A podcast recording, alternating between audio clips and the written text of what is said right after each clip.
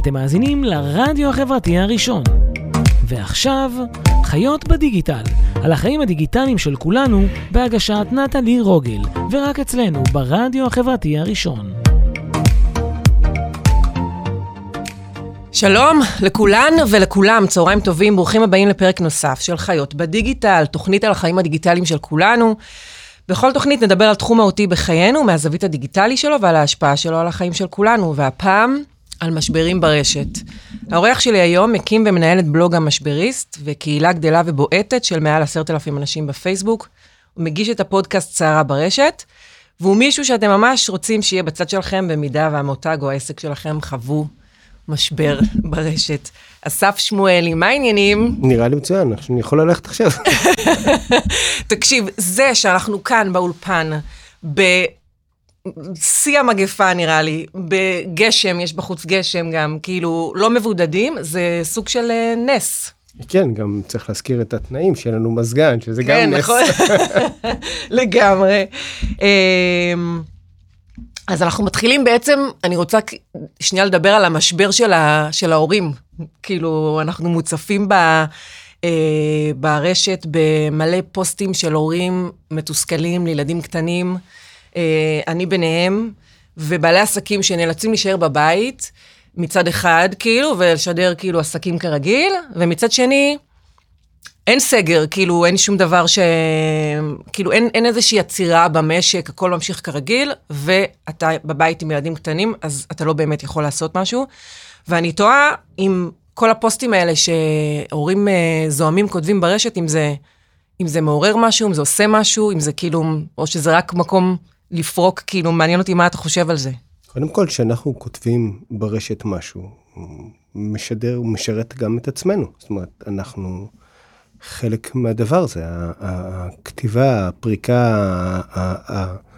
ההדה, ההזדהות, הם חלק מהדברים, והם מאוד חשובים. הם חשובים גם בשביל האלמנט הרגשי וגם המנטלי. כמו שאתה לא לבד בדבר הזה. יש מלא בעקבות כל פוסט כזה. כן, לפעמים גם מגיעות התגובות שאומרות לך שאתה די לבד בדבר הזה, ועל סלף שיימינג, אבל כן, אי אפשר לזלזל בעוצמה שהדבר הזה מקנה לנו. אנחנו 15, 18 שנים אחרי שהתחילו לצוץ הרשתות החברתיות, ואנחנו עדיין לא יודעים, איך נאמר את זה בעדינות, אנחנו עדיין לא מבינים לגמרי את המשמעות של לדבר, הקלות הזאת שבה אנחנו מדברים ושמקשיבים לנו. זאת אומרת, אנחנו רגילים לקלות שבה אנחנו יכולים לפתוח ולהעלות את הסלפי או לכתוב את הפוסט, אבל אנחנו לא באמת עיכלנו את האפשרות שאנשים מקשיבים, מזדהים ועונים, או לא אוהבים ועונים. כן. אז בעצם יש, אני בטוחה שיש כל מיני דרכים, אבל יש דרך נכונה של מותג מסוים או עסק מסוים להתמודד עם הקורונה, למעט כמובן המובן מאליו, כאילו למעט זה שהוא כמובן נערך דיגיטלית לזה, עם האתר, אונליין, משלוחים, עניינים, זה כאילו מבחינת מסרים, מבחינת אופן הפנייה שלו בתקופות כאלה. יש דרך נכונה, יש דרך שהיא אידיאלית? בוא נשים שנייה אחת על הדגש, אני לא רופא, אין השכלתי, אינה של אחות, המקסימום זה קורס 44 שעות בהגשת עזרה ראשונה שפג תוקפו. שזה מספיק מבחינתי לגמרי. שפג תוקפו לפני איזה 20 שנה או משהו כזה, אבל אנחנו מחויבים פחות או יותר למצוא את הדבר הכי בסיסי שאנחנו יכולים, את היציבות הכי אפשרית שאנחנו יכולים, ואנחנו צריכים לשדר לא פעם שאנחנו, כמו כל בני האנוש, נתונים לשינויים, ולהתרגל בכלל לתפיסה שגורלנו לא בידינו כרגע. גורלנו יכול להיקבע מבידוד, גורלנו יכול להיקבע מחשיפה, ממחלה, וגם יש דבר כזה שנקרא מחלות אחרות, שהן גם כרגע אנחנו בחורף, יש מחלות חורף. אני לא יודעת מה איתך, אני מרגישה שאין שום דבר אחר חוץ מקורונה כרגע. אין שפעת, אין יותר, זהו. רק קורונה כרגע. קטונתי, אתה אומר, כאילו. אני בגיל 40 פלוס מרגיש את כל הגוף מרמז לי, אני יודע שיש דברים אחרים חוץ מקורונה לצערי, אבל זה עוד יגבר, כן. אז מעניין אותי בכלל איך הכל התחיל מבחינתך, כאילו איך הופכים להיות המשבריסט, איך בכלל זה התחיל הסיפור הקצר או הארוך? הסיפור הארוך, יאללה בוא נלך על הארוך. הארוך, למדתי בספיר, שם ב-2001 התחלתי, ושמעתי שיש דוכן של מגמה ירוקה בקמפוס, זה הארוך המקוצר, כן? והלכתי לאוטו בעצבים, הבאתי את הסקיטים הבקבוקים, שמתי את זה על הדוכן ואמרתי שם, למה אין פח מחזור בקמפוס? של תקשורת. אז ישב שם בחור שנקרא, קוראים לו יניב בן עמי, והסתכל עליי ואמר לי, תעשה, אנחנו נעזור לך, יהיה הכי חברתי שיש בעולם, כן? לא ציפיתי לתשובה הזאת, חזרתי לקיבוץ שבו עבדתי כמדריך נוער, גנבתי... פח מחזור? לא, גנבתי משטח מהמפעל באישור, לא משנה, הלכתי לרפת, עבדתי שם, שיניתי לו את הצורה קצת, הפכתי אותו לפח מחזור, וככה הצטרפתי למגמה ירוקה. ולאט לאט כל הקמפוסים היו מלאים בפחים, וככה בעצם נכנסתי לתוך העולם החברתי הסביבתי. משם להפגנות, משם לפעולות אקטיביסטיות וכן הלאה. הסתיים התואר, הלכתי להיות עיתונאי. פיתורים הגדולים ששנת 2008-2009 עברתי לצד האפל של יחסי הציבור ותקשורת. וקיבלתי לקוח קטן כזה, עם 3,000 אוטובוסים צבועים בירוק. 5,000 נהגים, 7,000 עובדים, 924 קווים עם חלופות, 1,000,000 לקוחות ואפס סיכוי שהכל ידפוק כמו שצריך.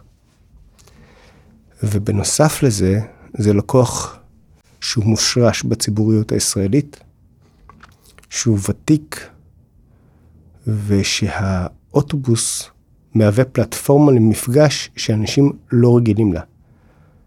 ערבים עם יהודים, חרדים עם חילונים, נשים, גברים וכו', והופך להיות סוג של שדה קרב על תודעה. ואז תפקיד שלי היה לעזור לדובר, לענות על תגובות של עיתונאים, להכין אייטמים, כל הדברים הקלאסיים של יחסי ציבור ותקשורת, כמו שהייתה אז. מהר מאוד הבנתי שאני לא אוהב את התחום הזה של יחסי ציבור, זה פחות אני, ואני יותר אוהב את הייעוץ התקשורתי, ומה לעשות כשיש בעיה. ואלה היו ימים של סוף 2009, 2010, אגד נכנסה לרשתות החברתיות, והרשתות החברתיות נכנסו באגד חבל על הזמן, הרבה לפני כולם. וגם היה את האלמנט של המחאה החברתית ששינתה את התפיסה לגבי הנסיעה באוטובוס, שזה לא רק ברירת מחדל, אלא זה הופך להיות סוג של בחירה, סוג של אמירה. ואנשים כתבו המון. מחאה חברתית ב-2011. 2011, ועכשיו, שאגב אני זוכר שבעלת הדירה הרימה לי את שכר הדירה ב-300 שקלים, ואמרתי לאשתי, אז חברה שלי, שאני מבחינתי יוצא ומקים אוהל בחוץ. זה היה כמה חודשים לפני. למזלם של כולנו, אני מצאתי דירה באותו סכום, ודפני ליף עשתה את המעשה הנכון. אז הנה, כן יצא משהו טוב מהמחאה הזאת. לא, אני עשיתי, דפני ליף שלה. לא לוקחים לה את הקרדיט. הנקודה היא שהמרחק שבין החוויה בתוך האוטובוס לבין התהודה שלה הלך והתקצר. ואז גם נכנסו הטלפונים החכמים תוך כדי. זאת אומרת, אני לא צריך לחזור הביתה לעלות למחשב את מה שהרגשתי, אלא אני מתוך האוטובוס, און ספוט, מעלה את הדברים שאותם אני פחות אוהב, פחות מתחבר, את כל השאלות שלי, את כל התהיות שלי, את כל הטענות שלי. וזה כבר מגיע לקהל, והקהל שהיה עד אז דיבר על חתולים, דיבר על בואו תנו לי לייקים, אני לא יודע מה, ופתאום היה לו איזשהו משהו מעניין, וזה אף ברשת. ענק, וייצר משברים מטורפים. אני לא יודע אם אני יכול לפרסם את המספרים, אבל בוא נגיד שטיפלתי בשנה בהמון פניות מכלי התקשורת. וכשסיימתי את 2014, בואכה 2015, גיליתי שכמות הפניות שטיפלתי בהן ירדה ב-70% ומשהו. וואו. מכלי התקשורת. מדהים. עכשיו, וגם האלה, זה לא בגלל שאגד נעשו הרבה יותר טובים, אני רוצה להאמין שכן. זה לא בגלל שכלי תקשורת לא פנו. פשוט בגלל שכמות הפניות ברשת טסה בנתון אקספוננציאלי שאני אפילו לא יכול להגיד לך אותו, אבל העבודה שלי הפכה להיות מלהיות קשוב לכלי התקשורת, ללהיות קשוב לטענות שמגיעות מהמדיה. ולשמחתי, למרות שלאגד יש עד היום אגב, מדיה חברתית מטורפת ומדהימה, ועכשיו היא כובשת את טיקטוק, אז בכלל שווה לעקוב. השאלה מה לעשות כשקורה משהו... מקדים או כאילו, זה מדהים מה שאמרת עכשיו. יש להם ליגה לאומית של מדיה חברתית, באמת, מהטובים ביותר, בעיניי. הם מאוד קוליות, מאוד כזו שמתחברת למותג, מאוד שמבינה אותה, אבל בואו לא נרים לפי ועל האוזן יותר מדי, בואו נדבר על הקונספט. השאלה מה לעשות שפתאום, זה לא רק איזה מגניב בספסל האחורי, זה פתאום פשוט מכות וירטואליות ומלא פידבקים שמגיעים, ונשאלת השאלה מה לעשות. והתחלתי בסיפור הארוך, כי הוא מביא אותי לכאן. אני הייתי שם בנקודה הזאת, מצד אחד הכי זוטר, שלא היה לו כבר למי להעביר את זה הלאה, כאילו, כי הוא לא יודע מה לעשות. כן.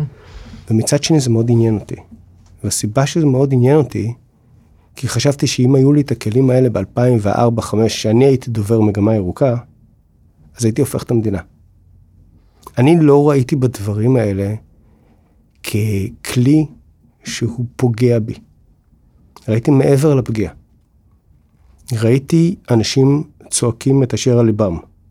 לפעמים הם לא יודעים את העובדות. לפעמים הם לא מבינים את הרקע. לפעמים הטענה שלהם מופנית לכיוון הלא נכון. יש הרבה לפעמים. העולם הזה מורכב, במיוחד של תחבורה ציבורית. זה שירות ציבורי, זה לא... אז המשפט המוכר ואולי גם קלישאתי של כל פרסום טוב, כל פרסום או פרסום טוב הוא נכון בעיניך? בוא נשמור את זה רגע לאחר כך. אוקיי. אבל אני פשוט הייתי במקום הנכון, בזמן הנכון, ועם התובנות הנכונות שאותן רכשתי במגמה ירוקה. והבנתי שיש פה עולם אחר. ואז אי שם באוקטובר 2013 היה איזשהו אירוע מסוים שבו נוסעת האשים הנהג אגד שהוא אמר לה שהבן שלך ימות מסרטן עד גיל שנה, בעקבות איזשהו ויכוח על עגלה, וזה התפוצץ. מדבר פה על 25,000 לייקים ב-2013, 10,000 שיתופים, 5,000 תגובות של תמות, יתאבד, תלך לעזאזל, וכמובן אגד חרות, ואני הייתי צריך להתמודד עם זה. ונקח לי 3 ימים להפוך את זה. וכשסיימתי את זה, הייתה לי תחושה של, כמו אחרי ריצת חצי מרתון, לא יודע להגיד לך מרתון, אבל אני מניח שזה אותו דבר, של ירידת אנדרנלין כזאת, שאז בעצם, סליחה על הביטוי, אבל חלק מהחברים פה יבינו אותו, כי מהתקופה, הסימון נפל, שמשהו השתנה. לקח זמן להליך להתבשל, ובסופו של דבר החלטתי לעזוב את העבודה, ולהקים עסק שמתמחה במשברים ברשתות חברתיות. אז יצאתי החוצה, כמו אחרי תואר ראשון. הנה אני, ואף אחד לא בא. אז גיליתי שבעצם זה לא, המושג משברים ברשתות חברתיות, כמו שהתחלנו פה את השיח, אני לא מרמז פה לאף אחד שנמצא באולפן והוא לא את,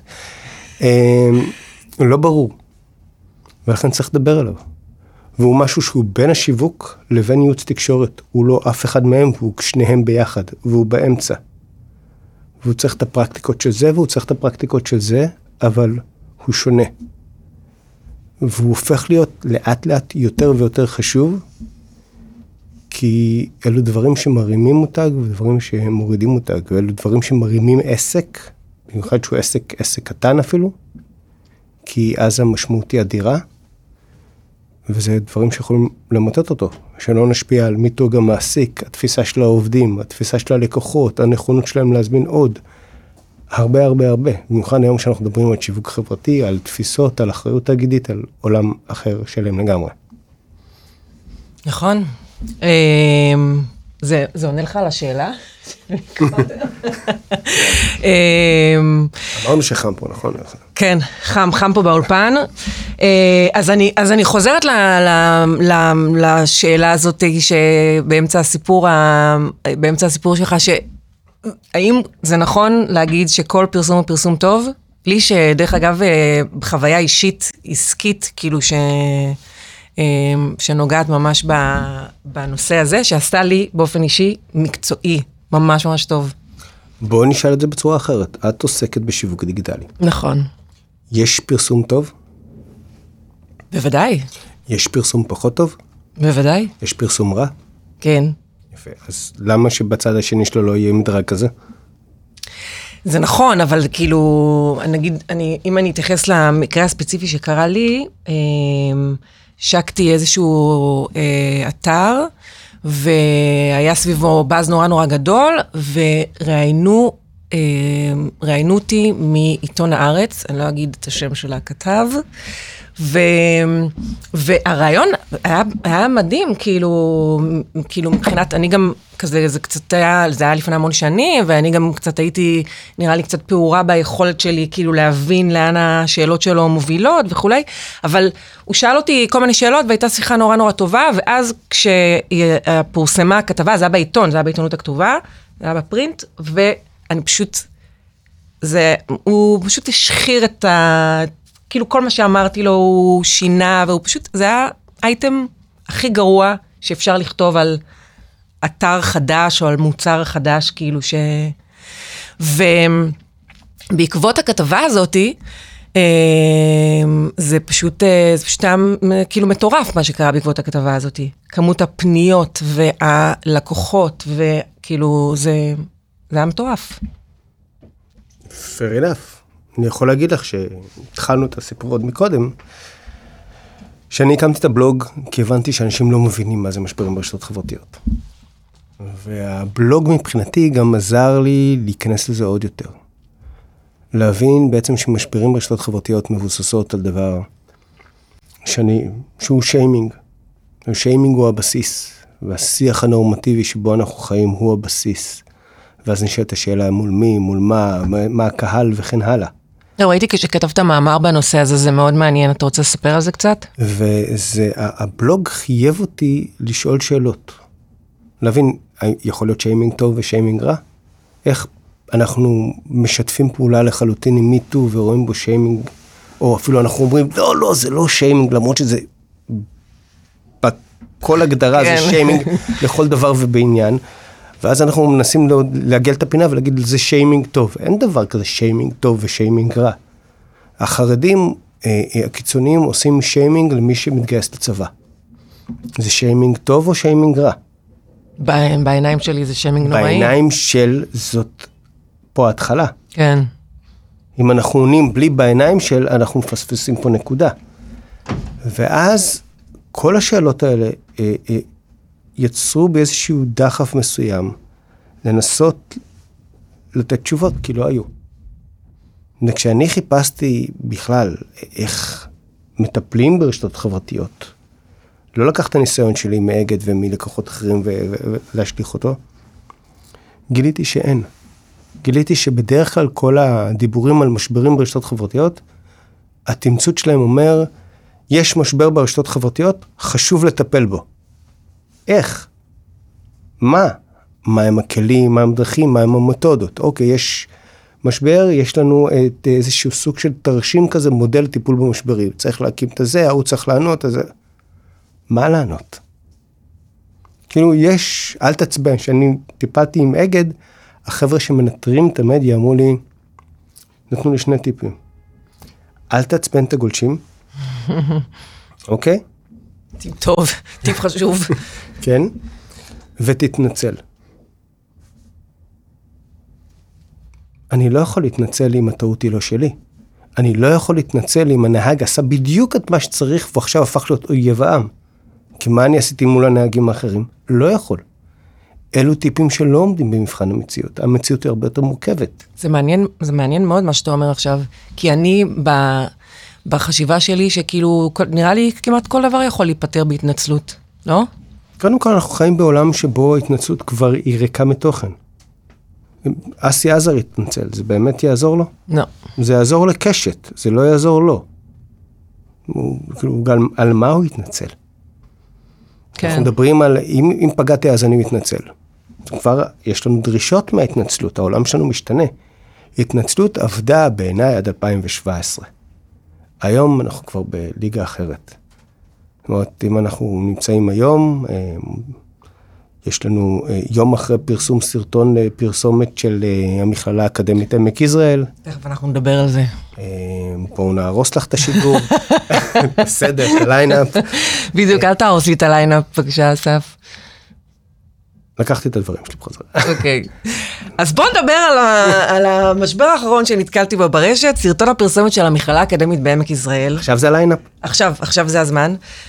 שלמי שלא ראה וזה, יצאו לא מעט אנשים בטענה שמדובר בפרסומת גזענית מאוד, בגלל הליהוק המאוד סטריאוטיפי. יש את האמא המזרחית, שמי שלוהקה לתפקיד שלה, אז הוא השחקנית שיפי אלוני, שאני חושבת שהיא אחת השחקניות הכי מוכשרות ומצחיקות ומהממות שיש. היא צריכה להיזהר אגב על המיתוג שלה. כן, נכון. יש שם איזשהו עניין, כי זה לא פעם ראשונה שהיא עולה לכותרות בהקשר של האמא המזרחית הלא חכמה במיוחד. עודות לטרה. כן, נכון. ובעצם גם, ויש את המנהל האשכנזי, המלומד, החכם. בקיצור, על מה צריכים באמת לחשוב על הצוות הניהולי של המכללה? כאילו מה, עכשיו הם נמצאים בעיצומו של הסערה הזאת. המכללה האקדמית עמק ישראל צריכה להבין מי הקהל שלה. סביר מאוד להניח שהתל אביב היא הממוצע, או שילך לאקדמית, או שילך לאוניברסיטה, או שילך למשהו בסביבה הבינתחומי, בכלל, רייכמן, סליחה, בכלל מנהל, פשוט לא יודע, הוא נמצא את הזה, הוא לא ייסע בהכרח עד אפולה. כן. אם הוא ממש רוצה תקשורת וכן הלאה, הוא מוזמן לספיר, אין פה פרסומות בכלל. בכלל. אבל... בתור בוגר ספיר בכלל. כן, לא, אין ניגוד אינטרסים מובהק. אבל הנקודה פה היא אחרת. מי הקהל? מאיפה הוא מגיע? בתוך הדבר הזה, איך אני מגיע אליו הכי נכון? ובעצם העובדה שאני מלגלג, על האימהות של הסטודנטיות שלי, על הסטודנטים והסטודנטיות שלי, זה הדבר הנכון לעשות. עכשיו, כתבתי על זה בדף, אבל באיזשהו דיון כבר נכנסנו פנימה, אבל יושב פה רובד שהוא הרבה יותר עמוק. אפולה היא אחת מערי הפיתוח. בסביבה יש גם את מגדל העמק, יש עוד יישובים שהם קלטו מהעלייה של ארצות האסלאם,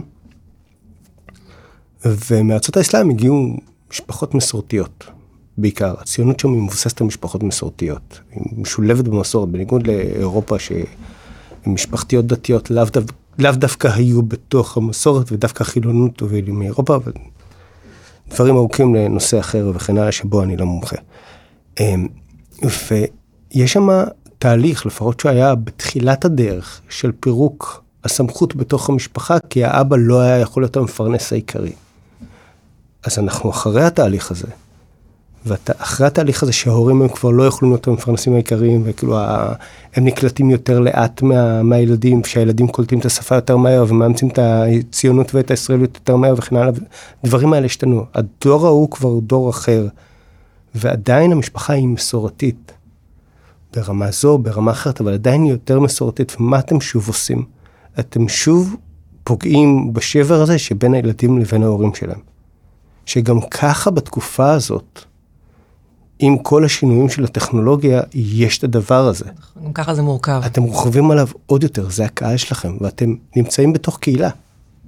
אתם ממש מתנסים מעבר לקהילה הזאת, ועוד הרבה לפני שנדבר בכלל על השאלה, האם המזרחי הוא ככה והמזרחי הוא אחרת, דמות המזרחי הנלעג. אני מזכיר אחורה שאתה עשו את זה, וגם חטפו, אני מזכיר עוד יותר אחורה, שחברת הבנייה הנדל"ן באמונה עשתה את זה ב-2015 וב-2016, היא קיבלה מרשות מקרקעי ישראל קנס של 320,000 שקלים על הפרסומת הגזענית שלה. אני לא זוכרת, תזכיר לי באיזה פרסומת מדובר? יש פרסומת לבנייה, אם אני זוכר נכון, באזור קרמי גת, הייתה פרסומת, בנייה באזור קרמי גת, של מיועדת לאוכלוסייה דתית, שם תקבלי אנשים בדיוק כמוך, שבאופן מופתיע הם כולם לבנים.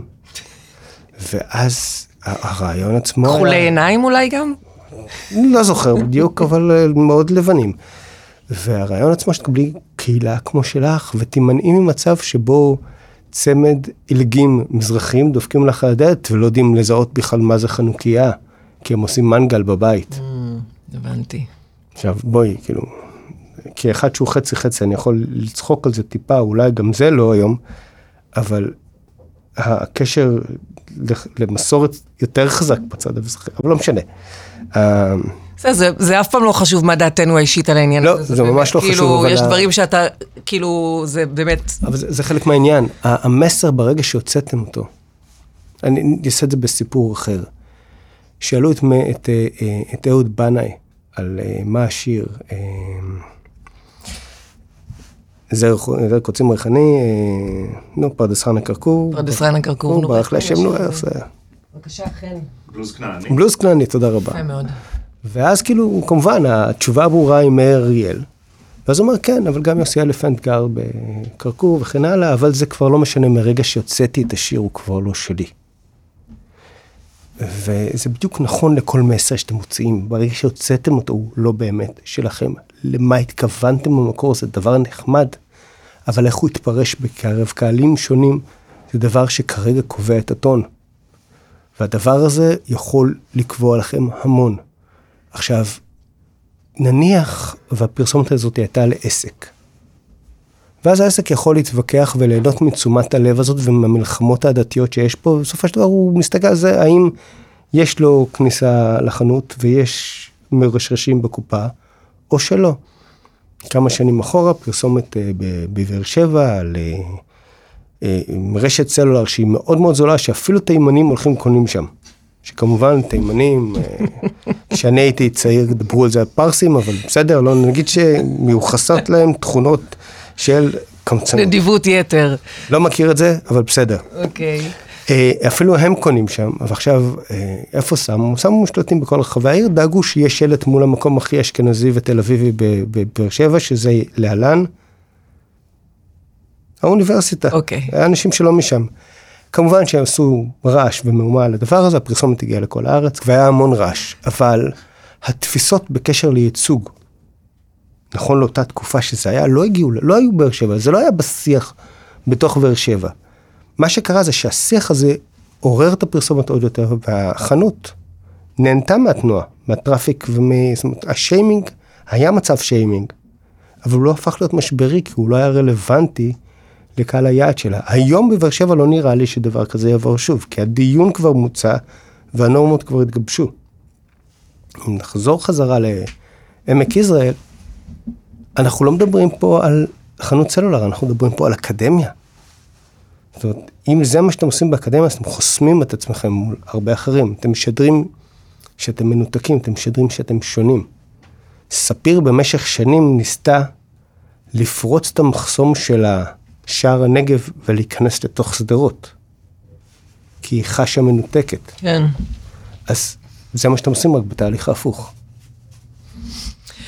אוקיי, אז יש לך איזשהו מותג בינלאומי שזכור לך שהם טיפלו במשבר ממש טוב?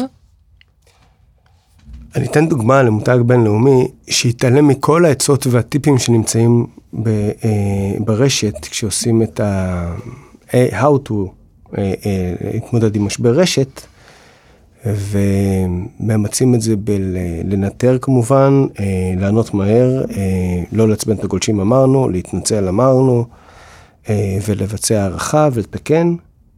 קוראים לו נייקי. ולפני כמה שנים הם יצאו בפרסומת 30 שנה ל-Just Do It, פרסומת עם קרל קפרניק, או שהנהיג את מחאת קריאת הברך במגרשי הפוטבול בארצות הברית, ואנחנו מדברים על ארצות הברית טיפה שונה ממה שהיא עכשיו, כשהראש שלה היה דונלד טראמפ, נשיא, וזה לא התקבל טוב, התקבל רע מאוד. התקבל אנטי-פטריוטי, מאוד הזוי, מאוד שונה, מאוד נוקשה מאוד אנטי הקו שאמריקה הלכה אליו באותה תקופה.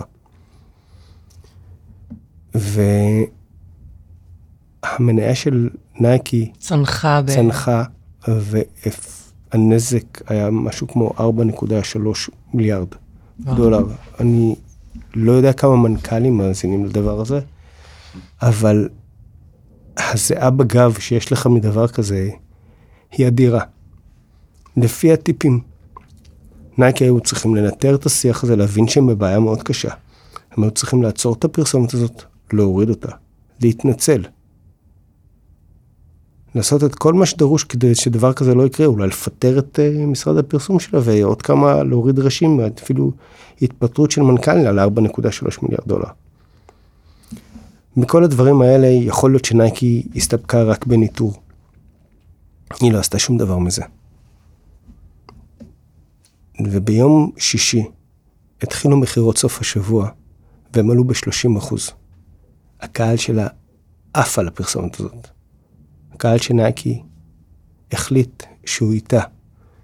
הוא נדבק איתה, הוא ממשיך איתה, הוא הולך איתה, והם המשיכו.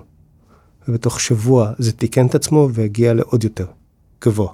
אבל זה כאילו, זה, קודם כל זה באמת מדהים, אבל זה כאילו נקחו פה איזה ריסק רציני, זה יכול היה ללכת לכיוון ההפוך לגמרי. א', יכול להיות.